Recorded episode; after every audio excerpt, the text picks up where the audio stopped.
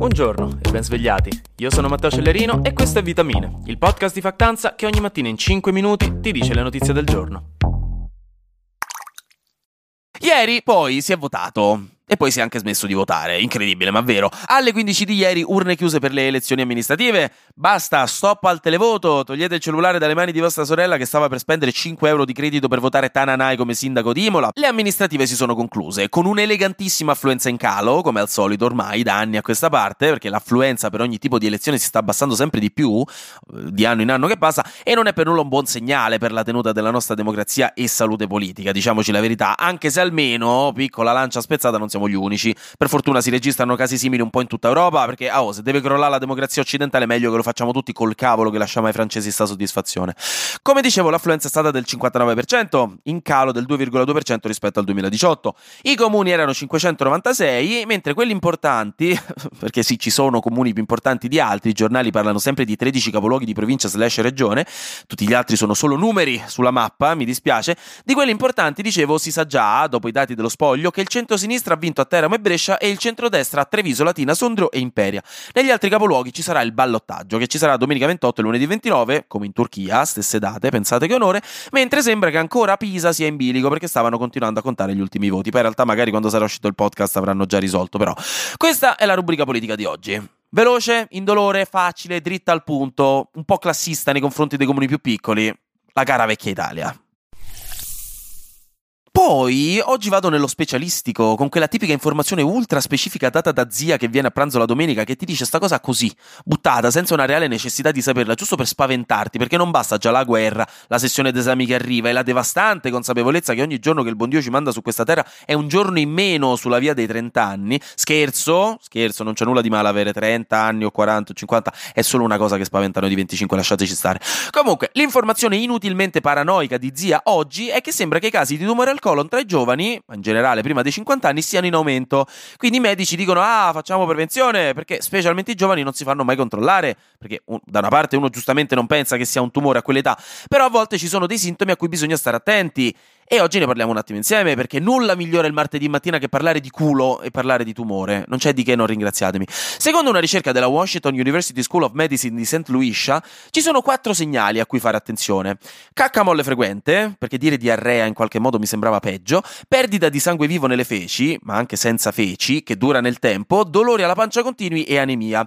Questi sarebbero sintomi tipici di chi poi ha scoperto di avere un tumore al colon retto, ma, perché lo so che detta così state tutti immediatamente pensando che sia da un passo dalla morte per autosuggestione, avere qualcuno di questi sintomi non vuol dire che il tumore è assicurato. Ci sono un botto di altre cose che possono spiegare questi sintomi, ma la cosa veramente importante in questo caso, che dicono sempre tutti i medici, è parlare di questi sintomi, senza vergognarsene. Questo con il proprio medico di base, con lo specialista, con, con chi di dovere. Se si nascondono sintomi simili perché ci si vergogna, perché parlare di culo è ancora un tabù nella società di oggi e tutto quanto, lì si corrono i rischi veri, anche perché il cancro al colon è tra i più aggressivi per i giovani, quindi temporeggiare non è mai una buona idea. E tenete conto che questo tumore è il secondo tumore più diffuso in Italia, con 48.100 nuovi casi ogni anno e dopo i 50 anni c'è un tipo di esame gratuito con il sistema sanitario nazionale fatto apposta per controllare. Ditelo a mamma, papà e nonni che magari gli serve.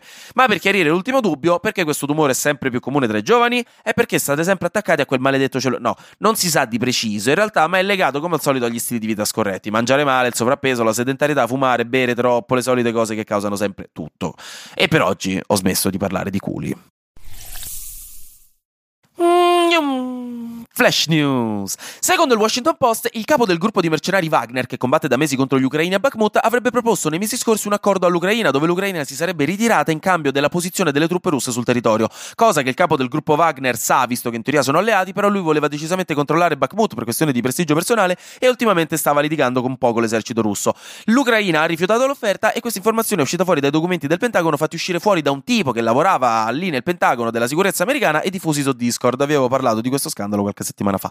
L'organo dell'Unione Europea sulla competizione del libero mercato ha dato l'ok alla Microsoft per comprare la Activision Blizzard, che è la casa di produzione di molti videogiochi tra cui Call of Duty, World of Warcraft e Candy Crush Saga, per dirne alcuni. Però prima le stesse agenzie però del Regno Unito e degli Stati Uniti avevano detto di no, quindi ora c'è un po' di diatriba e un po' di polemiche, bisognerà vedere se Microsoft riuscirà nel suo intento dopo aver incassato questo sì oppure no. Infine, un tizio ha superato il record del mondo di tempo passato vivendo in acqua. Si chiama Joseph Di e vive in una stanza sottomarina non pressurizzata da 74 giorni, in realtà per fare degli esperimenti e capire in che modo gli esseri umani riescono a sopravvivere vivere in quelle condizioni di alta pressione. Il suo obiettivo è raggiungere i 100 giorni, poi basta perché gli finiscono i giga e ha già detto che preferisce aprire il finestrino del sottomarino piuttosto che rimanere senza Netflix. Infine, proprio oggi inizia il Festival di Cannes, il festival internazionale di cinema tra i più famosi al mondo, dove nessuno può comprare i biglietti per entrare, si entra solo su invito, se uno è famoso, se lavora nel settore o se è raccomandato. Quindi insomma noi lo guarderemo sempre dalla spiaggia, in pratica. Durerà da oggi fino al 27 maggio e sono tutti abbastanza trepidanti di vedere che cosa ne uscirà fuori, perché ci sono un po' di filmoni e registi interessanti a questa edizione. Torna Martin Scorsese, per esempio, con un film con DiCaprio e De Niro chiamato Killers of the Flower Moon, che non è in concorso, però raga, diciamoci la verità, teniamoci stretti ogni film che ci fa uscire Martin, perché io non dico niente, eh? dico solo che è più vicino a mangiare il suo ultimo piatto di pasta che il suo primo detto tutto. Poi torna a Cannes Johnny Depp, tra mille polemiche, perché sarà presentato il suo primo film dalla causa giudiziaria contro Amber Heard, in un film in cui impersona Luigi XV. Ci sarà anche poi sua figlia Lily Rose Depp per un altro film, mentre Michael Douglas sarà lì per ritirare la palma d'oro alla carriera. Ci saranno anche Ethan Hawke e Pedro Pascal nel corto western queer di Pedro Almodovar e Harrison Ford a presentare l'ultimo film di Indiana Jones, che pure lui due rughe comincia ad averle. E molto atteso sarà anche il prossimo film di Wes Anderson, di cui molti di voi ultimamente staranno vedendo video su Instagram e TikTok fatti con il suo stile, non so se avete presente il trend che va in questo periodo.